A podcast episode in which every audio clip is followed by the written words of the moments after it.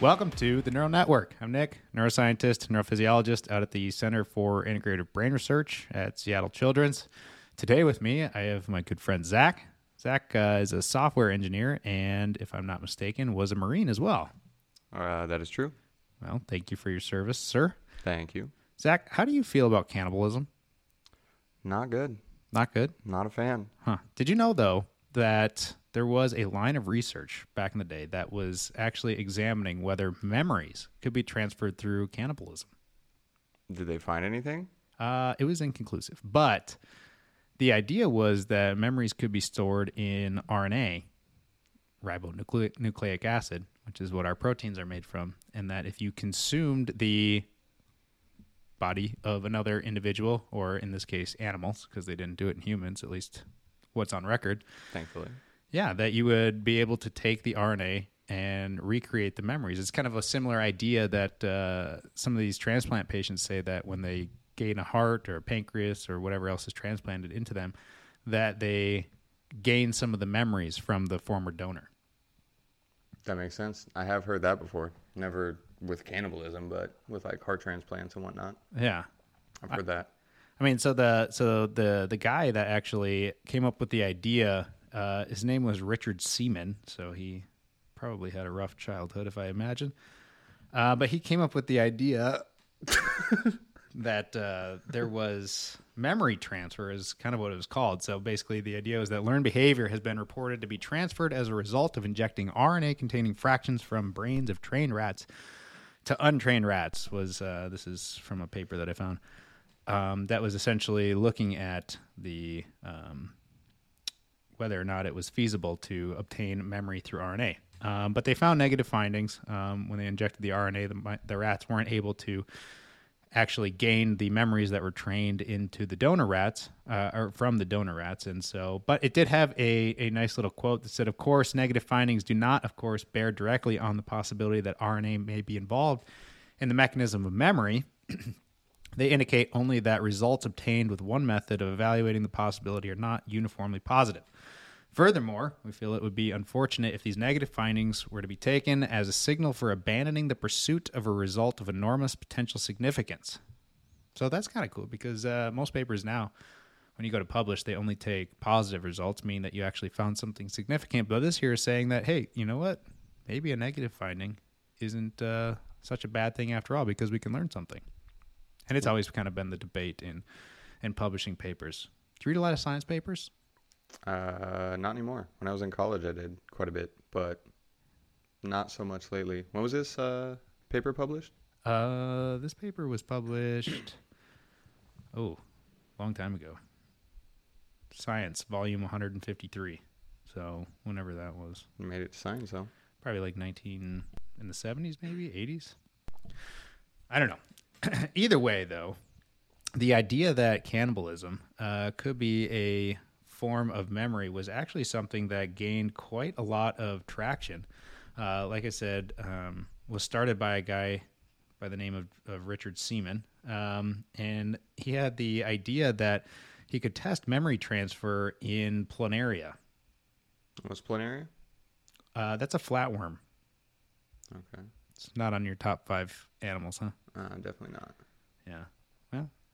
Anyway, so he had this paper where uh, he took planaria and he put them into a U-shaped plastic trough, and he had a bunch of different groups, and he gave them a light stimulus, and whenever the light stimulus was on, then in a certain a number of those groups, he gave a shock stimulus, and so you could shock the planaria and see the response, and then you could make it associated with the light, kind of like you know uh, those classic uh, dog experiments where gave the dog the food and rang the bell and then Pavlov's dog. yeah Pavlov's dogs and eventually you know you rang the bell and they, they would salivate similar to uh, you know when you hit one of those little bell counters at a restaurant and I see drool coming down your face Same thing. it's a similar thing yeah Same thing.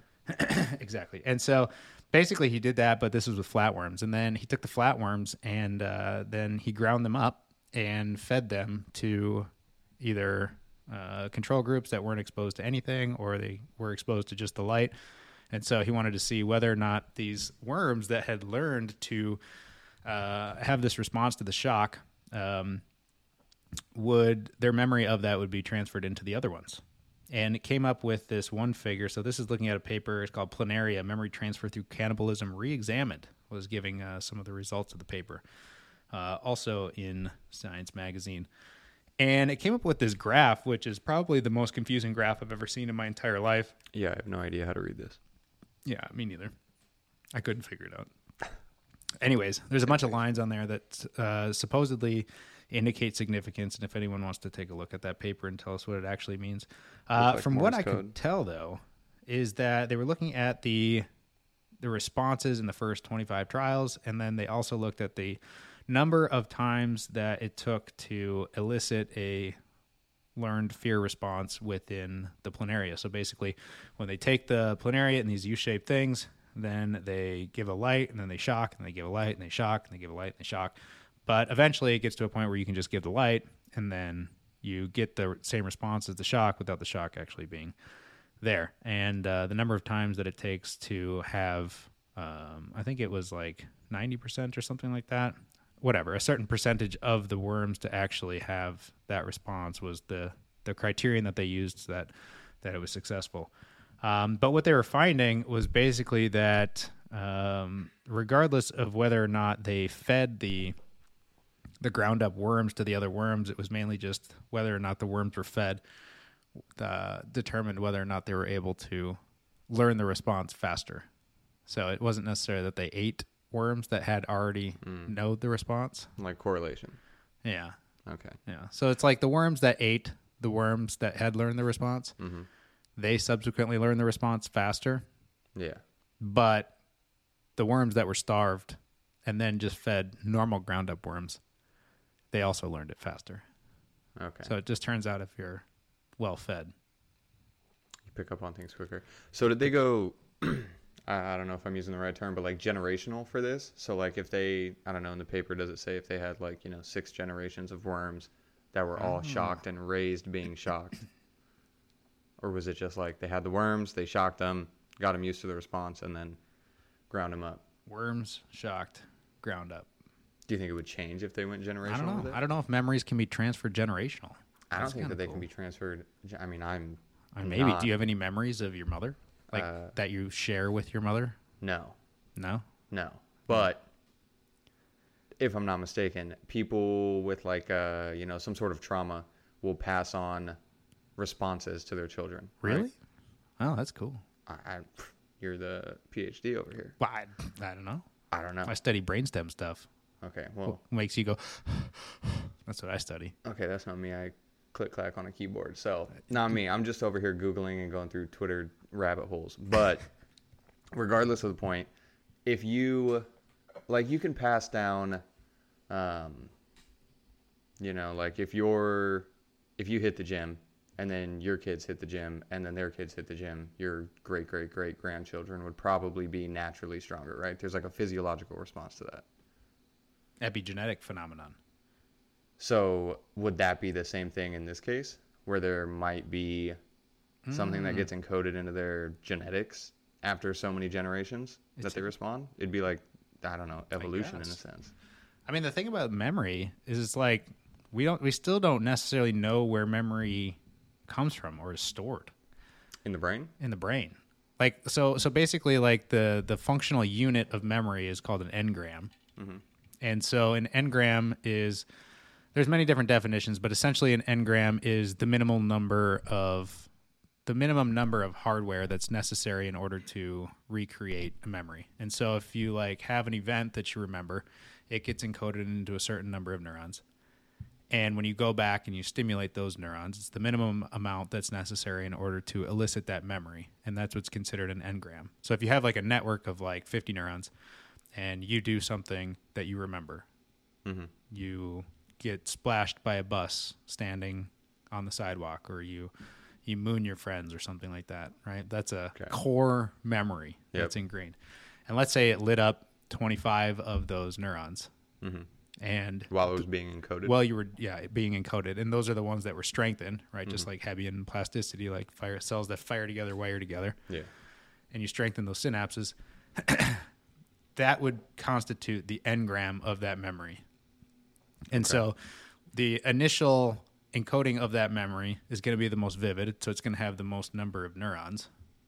And so, like, originally you remember how cold it was outside, especially if you're mooning your friends outside while you're being splashed by a bus. Like, you remember the smell because you probably smell some urine at the bus stop, someone smoking fentanyl because it's uh, Seattle. Gotta love it. Yeah, or you see a four loco over there. Like you remember everything that's about that memory, how it felt, how that wind felt on your tush. But a lot of those aren't necessary for the core remembrance of that memory. Like in order to remember that, yeah, I mooned my friends while getting splashed by a bus at some point. You don't need to remember that there was a four loco in the corner and that it smelled like fentanyl on urine and Seattle's finest. But so so it goes through a consolidation phase and so some people say that there's a encoding phase where the neurons are strengthened that you're used excuse me and then it goes to a consolidation phase where it, where it weeds out a lot of the unnecessary information a lot of the unnecessary connections that may not be needed for the entire memory and then it, whenever you go to retrieve it then when you go to retrieve it the only part that is recalled is the minimum that's necessary in order to remember it, and that that can be um, modified as well. So every time that it brings, every time that you say that you want to remember this memory, you activate those neurons, but there's other neurons that are going to be active at the same time, and so they have the opportunity to be incorporated into that memory, and so it can kind of get like shaped over time. Like jumbled. To Yeah. the point where like you don't know what you're remembering. It could be because as far as the neural circuitry is aware, that is the memory. It's the engram. It's what is nece- It's what you rec- It's what you recruit when you go to remember it. And so there's error between the event that actually made the memory, but when you're recalling, if you want to recall the memory, you have to recruit some sort of network of neurons. And if when you go to recruit it, that original engram has been modified to include something else, as far as your brain is aware, it is the memory. It's just not lining up with the event anymore. Okay. Does that play into dementia? Dementia. Yeah. Like do Uh, those engrams get so jumbled that they just can't remember? I don't know. I mean, dementia is like, well, okay, the, the dimension's a slippery slope that I'm going to get flack for no matter what. But like, Can- I, I, yeah, it's a hypothesis. So Okay. everyone is entitled to their own hypothesis. Okay. You could come up with a hypothesis of dementia. I don't got a PhD. I doesn't matter. It's just letters after your name. That's fair. You know, Okay. credentials don't matter. I, well, They, mm, yeah, okay. kind of do. They kind of do. I don't- I, should. I, I'll backtrack on that a little bit. Credentials can matter. How about that? Would you hire me? I as a would lab hire you. assistant? Unofficially. Because if I say that officially and then I don't hire you, then God forbid something happens. I'm good. You're good. You got a better job, anyways. I don't know about As far as like, you know, not my realm. Okay, so next question Anyways. off of dementia, or I guess sidetracked oh from yeah, yeah, dementia. But but dementia, I will say that like one of the leading theories is like the development of these proteins that linger around in the brain. So you have an excessive amount of things like beta amyloid and tau. So basically, these plaques that build up in the pl- i- in the brain over time, and they build up to an excessive amount in Alzheimer's and dementia. Whereas Alzheimer's is a form of dementia, but and they kind of uh, more or less gum up the synapses, and so the cells can't communicate with each other anymore. And so if they can't communicate with each other anymore, they don't necessarily have the opportunity to strengthen the synapses. So essentially, the mechanism by which it does, and don't worry necessarily about the the molecular components, but basically like you have one cell and it wants to talk to another, and so it has an axon, which is just like this little tentacle that shoots out of the the neuron. I'm like illustrating it with my arms, but you guys can't see. It's a great illustration. By It's a great illustration. And then when it wants to release um, a neurotransmitter, it releases it out of that axon, and then it's picked up by the the next cell by its dendrites. And the dendrites on there have receptors. And one of the classic mechanisms of long term potentiation, which is how you strengthen one of the ways that you can strengthen a synapse, is that uh, you activate these receptors. One of them one one common one that's used for it is uh, AMPA receptors, which is a glutamate receptor, and so like it gets active, and then when it's active, then you get sodium that comes rushing into the cell. So basically, like it opens up this pore, and there's a gradient for sodium to come flooding in. So it comes flooding into the cell.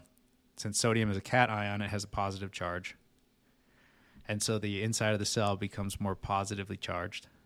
Okay. And then as the charge builds up, it can open up another receptor called the NMDA receptor because that receptor is normally blocked by a magnesium plug, which also has a positive charge. And so when you build up positive charge inside of the cell, then it can kick out the magnesium ion and then calcium can come flooding into the NMDA receptor. And when the calcium comes flooding in, it activates a number of different transcription factors that can then increase the uh, the transcription of more AMPA receptors to then get translocated to the membrane, and now you have more receptors on the membrane. So for any given stimulus, you get a greater response. So you need less of a stimulus in order to elicit the same response from the neuron. You got all that? Hardly. I am racking my brain from like Psych 101 to like think about. They teach you that in psych. Huh? Ah. That's Uh, I learned what a couple of those words were. cool. See, it's all coming back. You have an engram of there I have an engram to, of, to that remember this somewhere. from Dr. Matson. Shout out to him. Oh, I had a Dr. Matson in graduate school.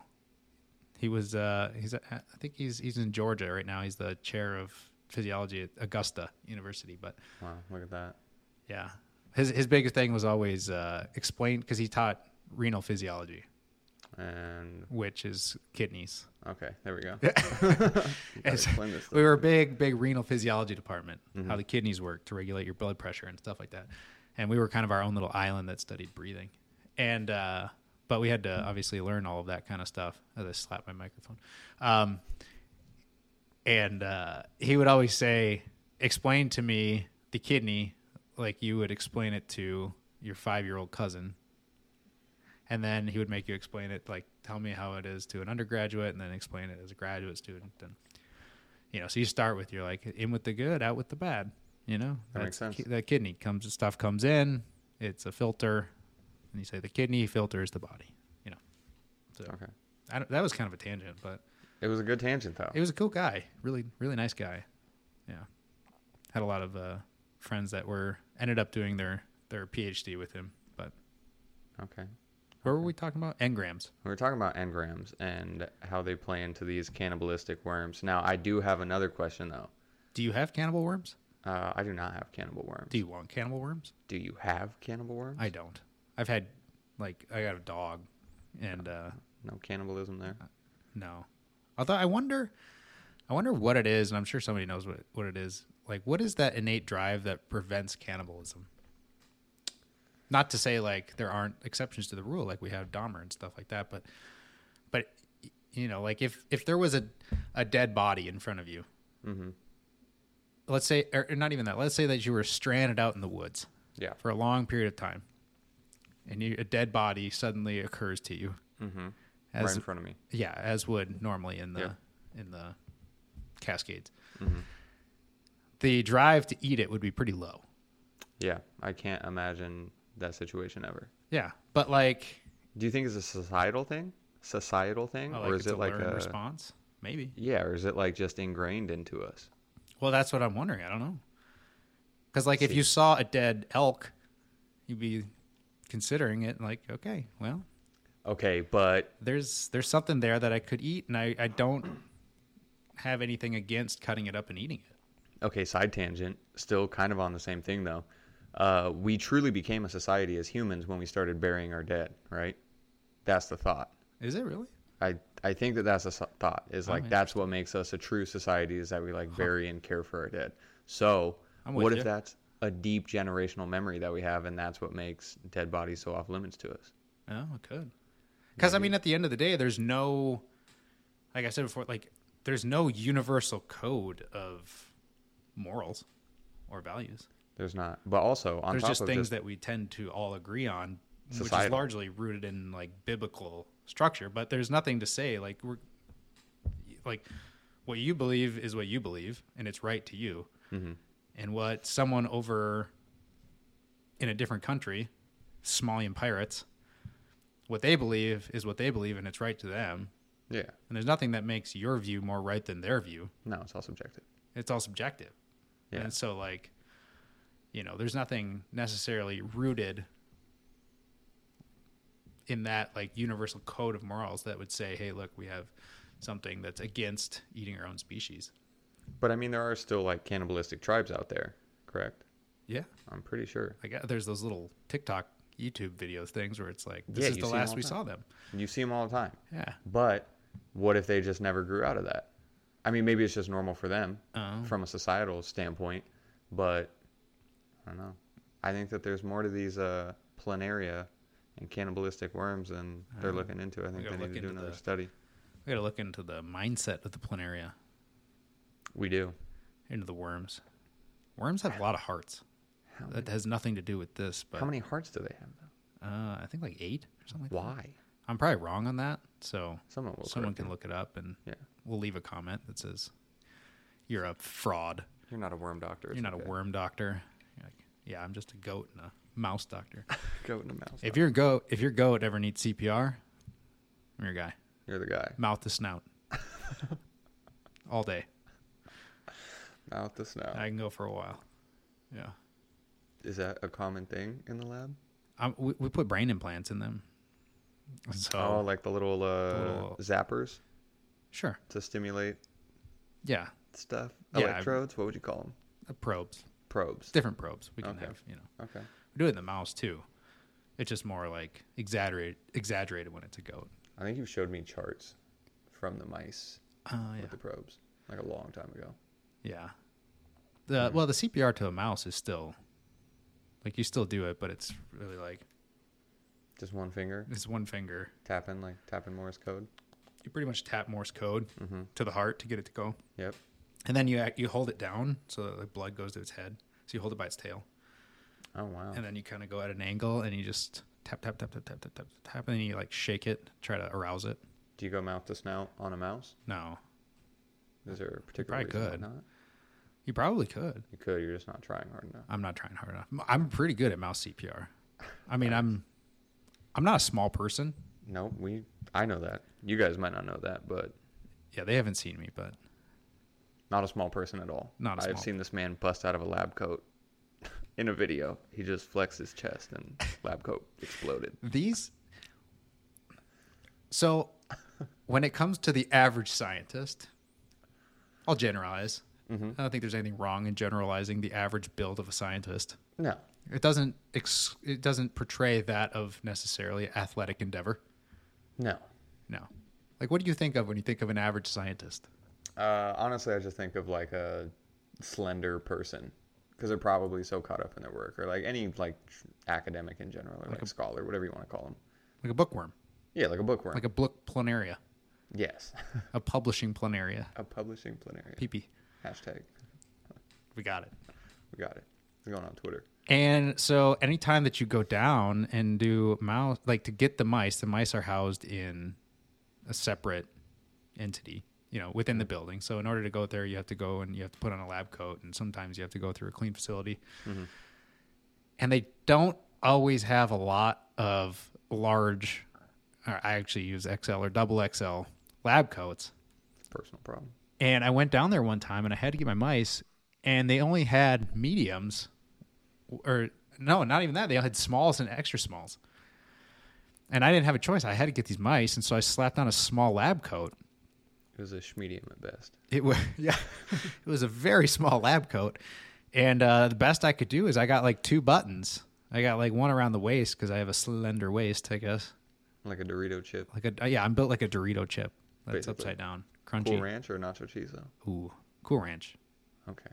Although I had some over Christmas break, we had some of the uh, jalapeno. I think Mm. that was pretty good. Love a good spicy chip. Yeah, the problem is like you just keep eating them because once you stop, that's when the burn comes. Yeah. No, you got to keep going. You just keep Gotta keep going. going. Fun fact: I uh, I did win a T-shirt and got my picture put up on a wall in uh, Ishpeming, Michigan. Say that one more time. Ishpeming, Michigan. Okay. It's perfect for a pop filter. And uh, it was supposedly like one of the world's spiciest burgers, but it turns out that all it was was a bunch of habanero peppers and like ghost peppers that were smashed up and put into the like the shape of a burger patty. Eh, eh, Yeah. They Anyways, didn't even mix it in. They just made their own little just a pepper patty. pepper patty Hashtag PP. yeah hashtag another pp and and you had like an hour to eat this thing i guess and i thought okay no big deal i'm just gonna wolf this thing down and whatever happens happens like oh fun fact did you know that birds actually do not express the receptor to sense heat like in food Like they can't pick up on spiciness. yeah so like the trans like so like capsaicin which is like the molecule within spicy food that makes it taste spicy Yeah. uh, it activates a uh, set of TRPV receptors, so the, the transient receptor potential vanillinoid type receptors, I think is what it stands for. And uh, birds don't have that, and so they can eat as many hot peppers as they want, and nothing happens. But we have that, so we feel like we're gonna die. Did they just evolve to not have that? Like there's no need for it? Probably. I don't Just- know. Because peppers develop that so that way they can stay, you know, not being eaten, and Yeah. humans just love it. But maybe birds just didn't eat peppers. But they didn't find out a way to get around the Venus flytraps, did they? They did not. No. So they tried. They tried. Uh, back to the spicy pepper. Um, And when was this? Was this over Christmas? Uh, no, this was Ishpeming, uh, Michigan. no, this was back when I was uh, racing skis in co- in undergrad, Wow. Yeah. Long time ago. long time ago, and uh, so I thought, okay, I'm just gonna eat this burger real fast. Whatever happens, happens. Like I'll wolf it down, and so I did. And then I'm you know I'm telling myself this whole time like, there's no actual damage that's occurring, but it feels like it. Oh, it's just mental. like you're sweating, you're crying, like tears are coming out. You might actually be crying. You never know. It's like every day. Every day. That's how you end every single day here in Seattle. That's how I end every single day here in Seattle. Lack of vitamin D. Lack of vitamin D. Take your vitamin D That's- supplement. I did take a vitamin D supplement yesterday, actually. I Wow. took an iron and vitamin D supplement. I realized I probably shouldn't take the iron because I eat a lot of meat, but Probably should take vitamin D every day. yeah, maybe not every day. It's, it builds up. A, D, E, and K are fat soluble. Okay. So they like get stored in your fat, which we have a lot of. Hmm. Allegedly. Sometimes you're looking pretty thin though. I dude just doing jujitsu all the time. Just jujitsu now. Huh? just jujitsu because it's I train in the morning. I don't understand that. I I train jujitsu in the evening. no, I can't do it. Six o'clock is when it starts. Yeah, same for me. Just a.m. Six a.m. jujitsu. I would, six a.m. I would blow the top off of my toilet. There's something about jujitsu. We talked about it. There's something like I don't 'Cause know you if get it's just the, neon-bellied. well, there's neon belly that just squishes it out by brute force, but it's like colon broom. yeah, I It's- think that's a product they can sponsor us if they want. they can. It's not easy to train in the morning. It's very difficult. I also don't uh, drink caffeine before anymore. Well, yeah, because it's six o'clock in the morning. Six o'clock in the morning. I don't So it's wanna a drink Mm-hmm. slippery caffeine. slope because then you're tired by like 11 and you got to take more. And then now you're back to Marine Corps. Yeah, no, Mm. like four hours of sleep. So Yeah. It's Can't just do that. nothing but grizzly and bangs. pretty much, Yeah. pretty much. That's how life is. But wake up at five. I leave my house at like five thirty. Do you eat before you go? No, you don't eat before you go. Empty stomach. Nope, I empty guess it's stomach. not, it's a really explosive sport. So it's not like, Yeah, it's not. yeah. it's not bad at all. Um, get there like just before six, go in, warm up a little bit, and then train until yeah, I don't know, seven seven thirty if there's rolls after class. Uh, but it's like a you know it's a ramp up. Like our training is I've trained at what like five gyms now, and this is the first time that I've ever trained like this. We do our warm ups, which is like I don't know maybe five minutes, and then typically we'll learn like a technique and whatever it may be it might just be like a different armbar variation or something like that and then we'll go into specifics and we usually start out in like uh, rotations with different partners and you know one person's in full guard and one person's trying to pass No one And knows then- what that means. okay well for everybody else nick knows it's what I mean. basically missionary. um basically I brought yeah. my mom with me to a jujitsu tournament oh yeah one time. they're terrified and uh and she looked over at me one time and said, "Are they in missionary?" you're like they absolutely are They they absolutely are. Just it's wait till a somebody deadly turtles. position. turtles and you Mm-hmm. rotate around the back you might end up in some Yeah, if you have someone on your back and you're in turtle, Yeah. Also a You. promiscuous position. yeah, they know. You know, They know. We don't have to explain that too deep. I often wonder when people walk by the gym when the mirror, like you know, because we have like full glass windows in the front of the gym, Yeah, it's, that's like so common. I don't and we're get like that. zoo animals in there. yeah. Why is that the case with every? Uh, Mm. I've this is the first gym I've ever trained at that doesn't have floor to ceiling mirrors. Mm. Whether it was boxing or Muay Thai, karate, jujitsu, they all have floor to ceiling or not mirrors, uh, windows. Windows, yeah. out front, And and people they just, just watch you. They're steamed up by the end of the Yeah, it's rolling horrible. session. You look terrible when you're rolling too. Oh yeah, I mean, I do. My face gets red all the time, anyways. But when I train, it's I just can't imagine Horrible. getting strangled at 6 a.m. it wakes you up. I, I guess. It wakes you up. To be fair, the strangling doesn't really start until like six thirty. Yeah. Although I guess like the hard part about doing it at night is that you're pretty amped up at when class is done at like 8:30. Yeah. Like you just got done fighting off chokes and choking people and like someone trying to break your arm and Yeah, I couldn't do that. yeah. It would keep me up until like two o'clock in the morning, Yeah. which I don't have the best sleep patterns anyway, so I'm usually up until like midnight. I was going to but say as a software engineer, don't you guys like you don't sleep? Or No. you guys are pretty much nocturnal, aren't you? No, absolutely. I mean, most, but we can generalize software engineers as well. I think. Uh, not me though. I go to jujitsu. I go home, eat breakfast, and then work until a reasonable hour, Yeah. and then Do it Um, all again. turn off my computer, and I'm done with it. Yeah. I probably don't look at my computer past like 4:30 or 5 p.m. Really? Yeah. Huh. Just don't want to. Don't need Just to. your, just your phone. Phone, laptop, whatever. That's fine. But like my actual workstation computer, I'm not messing with that. Oh. See, I only have a laptop. Get a workstation. I, yeah, I've thought about it. I, I, you know those uh, those water computers, those aquarium computers. Don't do that. I'm not going to, but they're they're kind of cool. Like It I, seems a I'm little- not. I'm I'm gonna lie if I said that I didn't think about it. I'm sure you have one in like an Amazon cart right now. It's not out of the question. it's not out of the question. it's not out of the It's a question. pre-built. It's got fit. Do they have live fish in them? uh, I don't know. There's moving can't parts. imagine- I I can't, can't imagine they would just have a fish just biting at your what do you call it, a hard drive or something like that. Uh, could be. Could be. If it was water cooled, you could have little tubes going across that. But there's yeah, there's wires all over a keyboard. Yeah. They'd be running into your RAM sticks and whatnot. Eh. Probably not good. Probably not. Probably not. We a fun fact actually in the lab, we used to use aquarium pumps and heaters for uh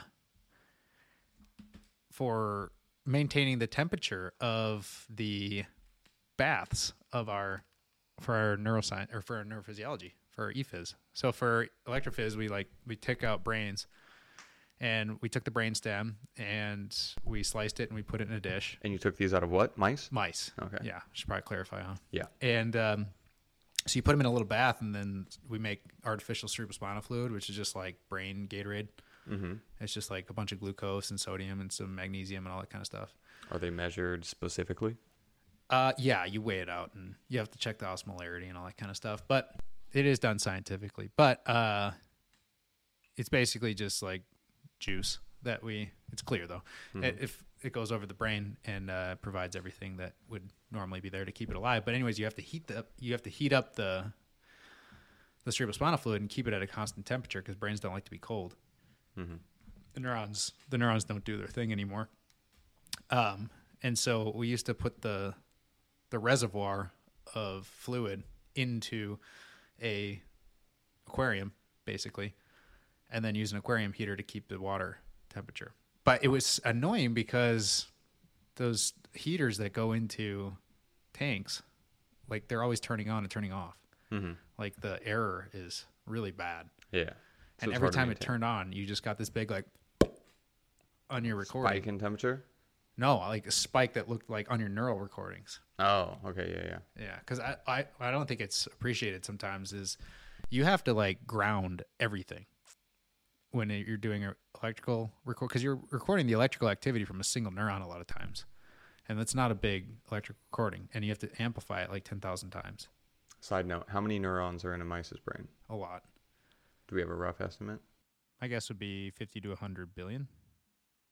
That's my guess. Someone's gonna come on and be like, actually, Actually, it's more like three hundred billion, and I'm like, okay, I was gonna say at least a million, which I'm not wrong technically. You're not wrong. I would But- say more magnitude the better. Yeah. Which Anyways. feeds into the memory thing, which we have to get back to. But anyways, it would create these big like spikes of electrical noise on there because like like I said, you have to ground everything. Like the experiments are done in a Faraday cage, Mm-hmm. which like I don't know what a Faraday cage does exactly, but it like grounds the ions in the air.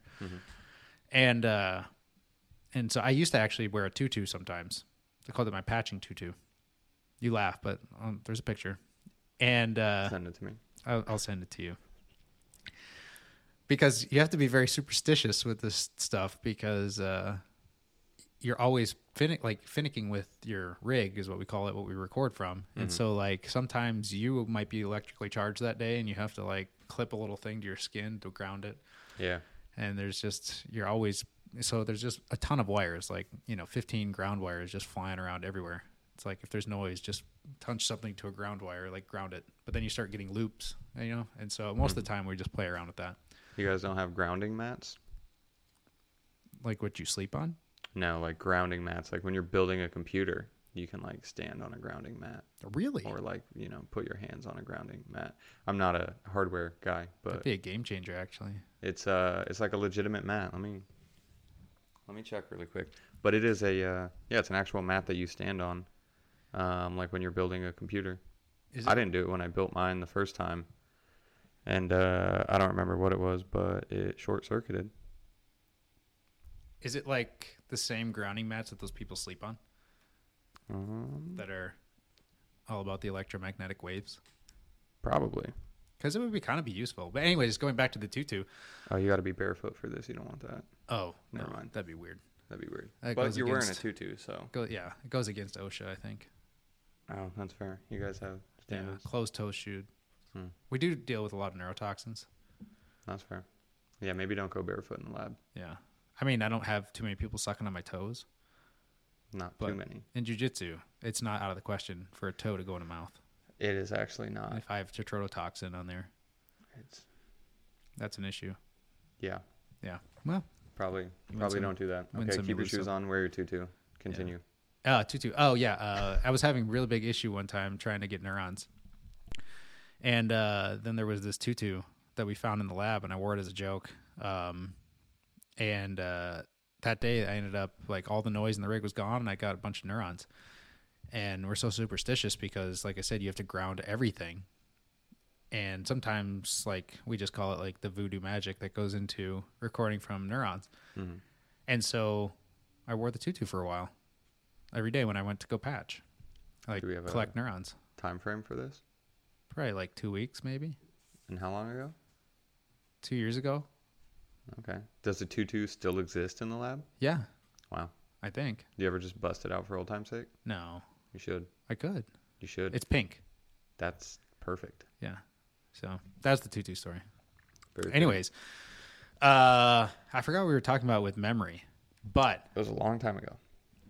Yeah, it was a long time ago, but essentially, uh, oh yeah, we were talking about how you could uh, alter memory, right? How Mm-hmm. how the memories are encoded and then they're consolidated, and then when you go to reactivate them again, essentially, it's vulnerable to being influenced by other factors. And uh, so what we did, or not what we did, we didn't do this. I don't study memory. I study breathing. Um, but what what some people did was they induced different neurons to form into that network essentially Mm-hmm. uh, when the memory is being recalled, and they could make different false memories. And you, and you could also like what, what You one of can the make false memories. oh sure. So this is oh this one's buckle up We're getting into some CIA mind control. buckle stuff up now. here. Most we're, most of our listeners are gone already because I looked at the Apple statistics Yep. people. I know you can make it past 15 minutes. Anyways, Anyways, A- anyways, 100% men so far that I've downloaded on Apple. yeah. Yeah. So Do you know what the uh, demographics are for podcasts in general? no, Okay. Well, that might be That something would have worth been a good place to cross-referencing. start, but- Yeah. Analytically speaking, I'm not a data scientist. you don't need to be a data scientist. I You look like- at numbers. this is an underrated thing in science though. I love bar graphs. Yeah. I love bar graphs. Bar graphs are easy to see what's going on. Exactly. I mean, Like- don't get me wrong. There's some complicated graphs that even well by a data st- like by a biostatistician or a data scientist perspective. Most of my graphs are pretty elementary, but uh, there's a lot to be said about a bar graph. But um, anyways, with the false memories, uh, they were taking these mice and putting them in a box and giving them a shock stimulus. So basically, like make a sound and then shock the feet or the paws Same of the thing mice. as the worms. Not worms. This is mice. Planaria. No, this is mice. I know, but I'm saying it's the same situation as the planaria. Yes, except it's not a light; it's a sound. I thought you said they did a light and then shocked their feet. Oh, for the mice? Yeah. No, they did a sound. Okay. Yeah, Maybe I heard wrong. and uh, and so they shock the paws, and mice when they get scared, their initial response is freezing. Uh, as opposed to Rue, my dog, who when whenever the fire alarm goes off, he's gone. Okay. Any other time, he's like glued to my hip. But in a stressful situation, he will not protect me. no. I will die. Yep. He's gone. I, he's not a very He's like, thanks for the kibble. I'm out. not a very vicious dog though. I'm faster than you. See ya, big Yeah. boy. You'll you'll make it. Yeah. You're a big guy. you'll be fine. Would Toph protect you? Absolutely not. He's like eight pounds, isn't he? No, he's like 14.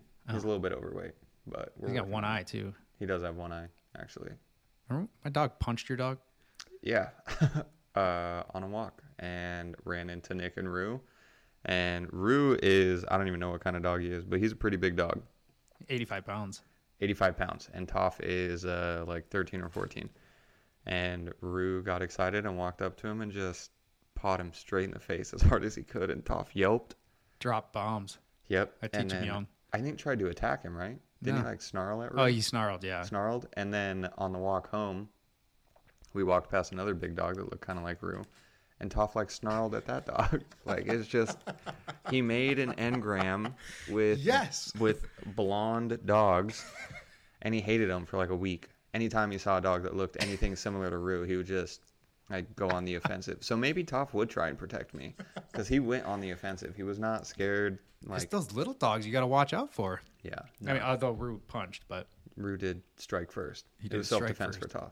there is the the mutual combat law, I guess, in Washington. There is, dude. Have you ever heard about Phoenix Jones? No, He was like a Rue's heard about Phoenix Jones. Rue just started wagging his tail when he mentioned Phoenix Jones. He loves Phoenix Jones. He was like a superhero, quote unquote superhero in Seattle, and uh, he was like an MMA guy. I don't know his real name. I don't know his backstory or anything like that. But uh, he would put on a costume and he would go around and find troublemakers in downtown and just challenge them to mutual combat and then beat the hell out of them. Really? I, he did. I saw this dude on New Kimbo Year's Eve. Slice. What? It's like Kimbo Slice. Oh, he was way better. Kimbo just had hands, but Kimbo Phoenix is also Jones could, a, like, like a silverback. he was like a silverback. He was a huge human being, super strong. He also had Juiced really to good the gills, striking. Hmm? probably. Juiced to the gills. Oh, 100% he was on steroids. 100%. Like without a doubt on steroids. But that's besides the point. Phoenix Jones probably was on steroids as well. Yeah. I don't know. But uh yeah, I don't know where I was going with that, but Phoenix Jones, superhero in Seattle. Combat. Kinda Mutual crazy. combat law. Mutual combat. Uh, he would challenge people to mutual combat, and I was driving through Seattle, like I don't know, a long time ago, like ten years ago, uh, on New Year's Eve, because I was like I don't know, seventeen. I didn't have anything to do at the time, couldn't go out to bars or anything like that, so I just wanted to see what was going on in Seattle, and uh, we saw Phoenix Jones fighting a dude in the street, like right next to two cops, and that's how I found out about the mutual combat law. Interesting. It was crazy. I think it's in Texas too. Making engrams of Yep. Felix Jones or Phoenix. Phoenix. Phoenix. Phoenix. Rise like a phoenix. Rise like a phoenix. That's or- what that's what our in undergrad or the Green Bay Phoenix. You were the Green Bay Phoenixes? University of Wisconsin Green Bay Phoenix. Wow. Didn't know that. Yeah, we were the skiing Phoenix. Thought you guys were Badgers. No, it's University of Wisconsin Madison. Mm. No, Okay. I, I wasn't Madison. I went to Green Bay. I barely got into college. I didn't even graduate I had college. to meet with an advisor and write some paper to testify why I should be able to go to college. I didn't do very good on undergrad. I feel like that's the story of a lot of people, though. We made it through. Not only that, we kept going. Kept going, and you're here. Yeah. I mean, I I had so many stints in college before I finally got an associate's, and then I got my associate's, and I was like, no, did a coding boot camp, See, got see, hired as an engineer. see, here's my gripe with education. I'm going to go on a tangent here, and this is going to backfire on me probably, but Let's hear it. I feel like we have uh, incentivized blunt memorization. Mm-hmm. Like if you're really good at memorizing things, Oh yeah. you're gonna do really good in school. But if you don't necessarily memorize things, then you don't do as good. And and so if you like just have a general understanding of the concept, but you don't memorize the individual like words of the pieces that go into it, then it's like hard to to thrive. Yeah. That's why like in anatomy, I did terrible. I had to retake anatomy and physiology. I have a PhD in physiology. but but like It happens. I could not remember for the life of me the names of the muscles. Yeah. I like now I memorize like the diaphragm because you breathe, your intercostals. I, I like I know the muscles of respiration because that's what I study.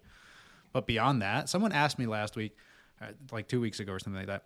They point, you know, the your quadriceps and the big muscle that like forms your second knee. Yeah. Yeah, they asked what that was, and I could not for the life of me remember what the name of it. Like the main leg, so to speak, of the quad. Yeah. Okay. Yeah, like the vastus medialis. Could not for the life of me remember what that was called. I had to look it up. Man. I, I don't know anything about anatomy. I never took it. But But like physiology, like physiology, I feel like you understand the process. Mm-hmm. You don't necessarily n- you don't necessarily need. I mean, it's nice to understand the terms, but like if you understand the concept of breathing, how air moves in, how air moves out, different pressures, yeah. like you can have a better understanding of it, which a lot of people struggle with. Yeah. I mean, that's important though. Like that's kind of how it is with coding. Like I don't remember a lot of code specifics. Like I know the basics and I know conceptually what to do, but probably I don't know.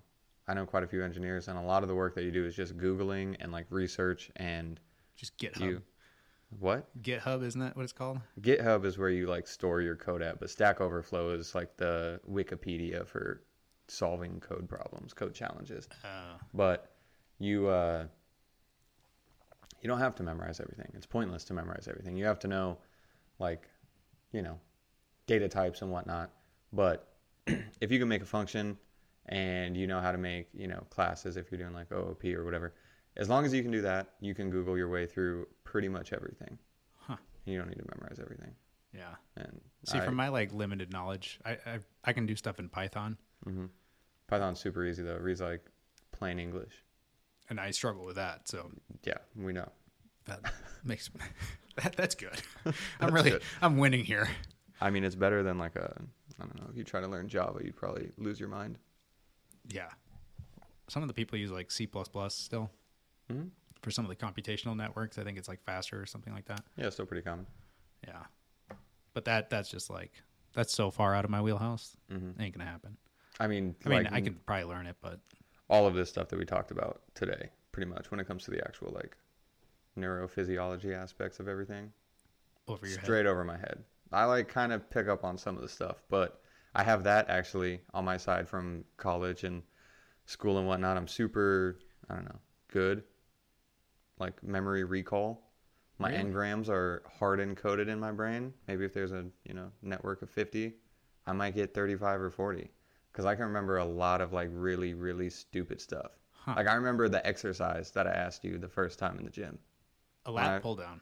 It wasn't a lap Or pull no, down, it was a lap pull over. lap pull over. I remember the machines. You were standing next to Wes talking to him. Like I can recall that entire situation very easily, Wow. all of it. But uh, I I just didn't like college, and I didn't like the fact that like that was I don't know. I wonder if with the engrams and being able to like remember, like some people are really good at picking up like, oh, I remember the smell of Yeah. this restaurant, and some people really are good at memorizing or remembering like faces, and some people have prosopagnosia, I think it's called, where they can't pick up on faces, or they can't remember faces, or and then like some people are really good at memorizing pathways. Yeah, And I wonder if during the consolidation phase of, let's say, an engram, Mm-hmm. if what gets pruned out is dictated by some sort of genetic factor. Ooh. You know? Well, isn't uh like sense of smell one of the strongest indicators of memory recall? Or not indicators? You know what I'm trying to say. I don't know. It's like uh, something. What is it? The olfactory. That's the olfactory system. Yeah. yeah. That's what I don't know is strongest. Like when you smell something similar, it can pop you straight back into a memory. But like you might hear something and it doesn't, or you might taste something or see something and it doesn't elicit the same response as a smell. You know what I read in a book? I was reading a book uh, called The Phantom God, Okay. which is I, I'm only like 50 pages in, so of- out of like 250, so I'm really not that far in. All right. Twenty percent. Yeah, and uh, but it's this idea that with uh, looking at the neuroscience of theology, Ooh. you know, and so it's looking at and so there's uh, apparently these like latent neural networks that are only known to be really activated during, um, like when a infant longs for its mother, mm-hmm. and so it's like specifically activated because infants are so helpless Yeah. when they're born, and so they're completely dependent on the mother or some sort of community. Yeah. And so this neural network that's involved with that feeling of being bonding, I guess, and having a dependency on the mother. But it seems that that's also activated for some reason when people are praying, for example, I've actually seen that theory. for like a higher being. yeah. And so like the idea of It's like a calming effect in the brain, right? yeah, and like so it it's like stimulates some portion of the brain that handles calming. I don't know what that is, but Yeah, exactly. So like there's this underlying circuit that is hardwired to make you believe in a higher entity or a higher being that can take care of your needs. But the exacts of how it takes care of your needs are unknown. So basically like you're hardwired to believe in something. But once you've removed the necessity of a mother, then it seems like the idea of some sort of religious almighty being is what is also given that that sense. So basically like we're whether or not there is a god is kind of not necessarily relevant or irrelevant, but the the underlying feeling that there is something higher than myself will make you feel better. will yeah, is is ingrained, Wow. which is kind of cool. But anyways, where I was going with that was when you're talking about the smells. Mm-hmm. Turns out, and this is a fact that I thought was kind of interesting, you can actually take the oils of the areola Wow. Mm-hmm. around a nipple of the mother, and the infants will recognize the areolas of their mother. They can pick up on those slight changes. Yeah, so they can recognize their the oils. Like like if you take a bunch of areolas, these poor researchers, It's poor research. and uh, Researchers or test subjects? well, the researchers, so- someone had to wipe the areola That's fair. in a reproducible manner That's fair. in order. Now I'm just like wiping my nipple. It sounds uncomfortable for all parties. for all parties involved and and you present it to these infants and they can pick out which one is which one is their mother That's insane. it's great without the mother actually being there Wow. that's kind of crazy That is crazy. So there is some link to memory and scent. I mean, obviously there's a link to it, yeah but I wonder how strong it is. Like I it was probably all placebo effect, but when I was studying like for a final, um when I would study at home, I would like smell the same things. Like I would chew the same type of gum when I was studying for different subjects. It's like I might chew double mint in psychology, and then I might chew uh, juicy fruit for like macroeconomics. And then when I would take my tests, I would chew the same gum, uh, i heard of and I that felt like it helped. Or like you know, light a different candle. You know, I'd light one candle for one subject and light a different candle for Contextual. another one contextual memory or like yeah have like a little essential oil my ex-girlfriend loved essential oils and she had all these little like felt pads and i would just take them and sniff them like little sniffing salts right before a test and i swear it helped taken I out got of good grades. context that's really weird huh taken out of context that could be real weird yeah very weird but You listen to the still whole smell them? episode and it will make sense do you have a box of smells uh no not anymore Ah, that's i have essential oils though i can see that yeah i have a super cute little diffuser sits on my bookshelf really yeah does it lavender calms me down help does it really Oh, i don't know no probably placebo placebo Placebo. good But regardless, I feel like there's got to be something with smell. This isn't something that I can really test. I can't. sure we can Well, I I don't have the capability to do oh that. yeah But you could in a have lab anecdotal fact I feel like there's a there's something something to there it. Yeah. Well, I mean, there's certainly s- memories of smells. Yeah. But I, I feel like we underestimate the power of memory. Not, I mean, that sounds like the most blanket statement I've ever said in my life. But, but if we think about it, like memories are encoded between, let's say, neurons. Someone's going to come in and say it's astrocytes and it's oligodendrocytes, whatever, brain cells. Yep. They're all like and let's say that the engram is being formed and it's not just the neurons well it is just the neurons but uh, it's not just the entire neuron that's activated it's the these little spines on the dendrites called dendritic spines so basically like you go back to the tentacle from one neuron shoots out to the dendrites of the next neuron and on these dendrites are a bunch of little spines and so there's essentially if each of these spines is a contact point, if you will, and let's say that there's thousands of dendritic spines on a single branch of a dendrite, and there's hundreds of branches on dendrites, the amount of connections are insane. that. Yeah. And so if we take a simple system of two neurons, if there were no dendritic spines, let's say, we could have potentially one memory Yeah. right? Because you have one neuron strengthens another neuron. Th- that connection is strengthened. But let's say that there's a hundred dendritic spines between these two neurons, or but, you know, there's- there's a hundred dendritic spines in the neuron that's being receiving the message. Then there would be what a hundred factorial, different combinations that could be activated. Okay. A hundred factorial is a big number Yeah. a Too big for huge me. number. And then if you say just between two neurons, there might be, in this case, 100 factorial different combinations that can be encoded. And then you do that to 50 billion neurons. And it's only one branch of the dendrite. And so each neuron might have, let's say, 50 branches of 100 neurons. Man. 50 billion neurons. Do you know how many different combinations there are between neural circuits that can be encoded Yeah. Too many. and strengthened? That's the, probably one of the biggest numbers that's ever existed. Yeah. Mind blown. Mind blown. I'm just staring off in the distance. I got a thousand yard stare right now. I can't even, yeah, I can't even fathom how many different things that could be remembered. So we have a. Is there a like a set value? Uh, just tech side of thing. Like how many terabytes of storage do we have in our brain I don't know. to remember shit? That's always a question that comes up a lot, and I have no idea. I, I see the the link between actual hardware and Yeah, it's different. it's like I don't know how to convert that. There are different like theories and different ideas of how to do that, but I don't necessarily know how to do that because I don't know how much physical space it takes up, as far as like terabyte, gigabyte, whatever. Okay. How many bytes it takes up for a neuron to be active or to remember something? Yeah. Be crazy though. Crazy.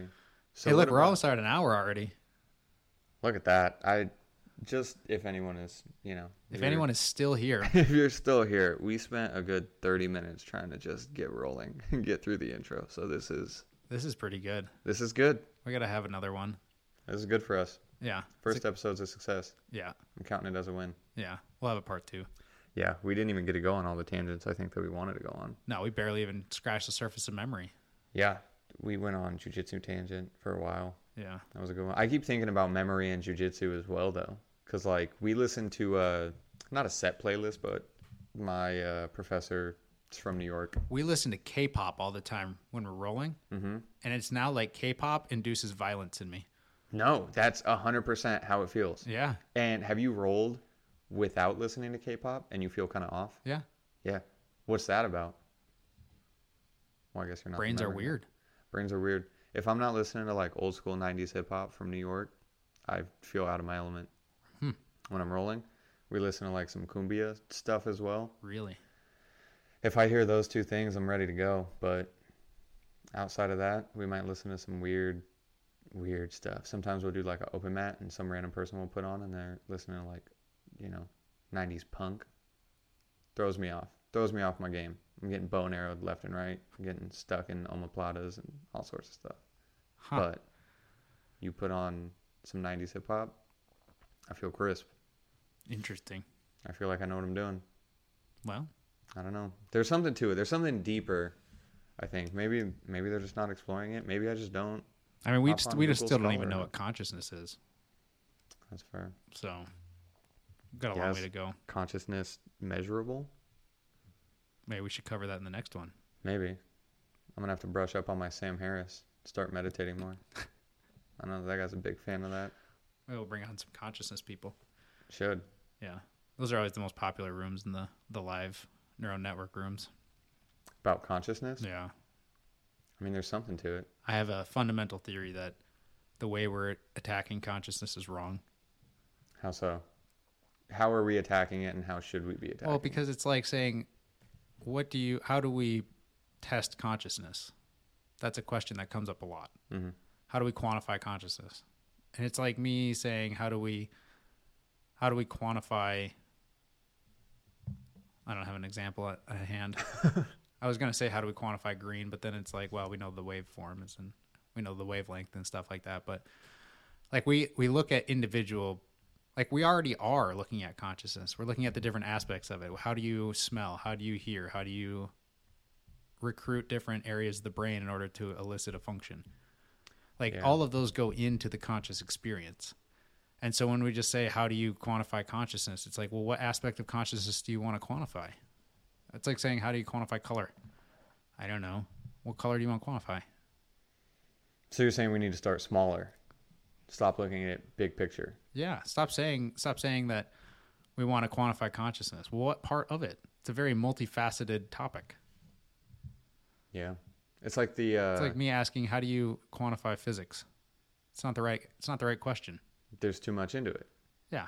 How do you study different aspects of physics? How do we study different aspects of consciousness? That's fair. Yeah. Okay. That don't makes know. sense. That makes sense. It's like the what is it? The philosopher zombie, Yeah. right? That whole little story thingy. I remember learning about that too. Like if uh there's a zombie or, you know, some inanimate object creature, like AI is a good example. Like as we make further advances in AI, like you have self-driving cars. If you think consciousness is just being able to see, like well technically self-driving cars can see, right? Yeah. You can pick up on But did they experience it? And that's the thing. How do you measure experience? I know. I mean, somebody, I mean, even two different types of people, like introverts and extroverts. If you are an extrovert and you're at a party with 100 people, you might have a great time and experience it differently than an introvert who hates it the whole time, right? Yeah. So, It's like people listening to this podcast. yeah, no experience can be invalidated in that case. Yeah. Back to the no universal code of morals, ethics, whatever the word is. Anyways, Ethics. There needs to be something to it. yeah. But we got to wrap this thing up. There we do. Thanks for uh joining. Yeah, We'll thanks for have a having part me. It two. was a great time. We got to continue. Part two. Just just starting to scratch the surface of the meaning of life. We have so and much I have more. to go to jujitsu, so I have to go get beers. it is Friday. I did train this morning as well. See, so you're good. You're already done. I Yeah, have to I- like still keep it going. I deadlifted this morning though. look at that. Yeah. So I haven't deadlifted in like four months. no. Well, we'll get you back. One day. Well, uh, thanks for listening to the Neural Network. Uh, go visit our website, www.theneuronetwork.org. Couldn't get .com because someone already owned it. So we got .org. Best we could do. Um, we also have live shows on Friday uh, that we host through that you can find through the website. Uh, and follow the show. Rate the show. Rate a good rating, hopefully. If not, whatever. Be honest. Yeah, be honest. Give feedback where Gi- feedback is due. give feedback where feedback is due. We also have a contact form if you have any questions or anything that you want to do or come on the show. So, uh, all right. Enjoy your weekend.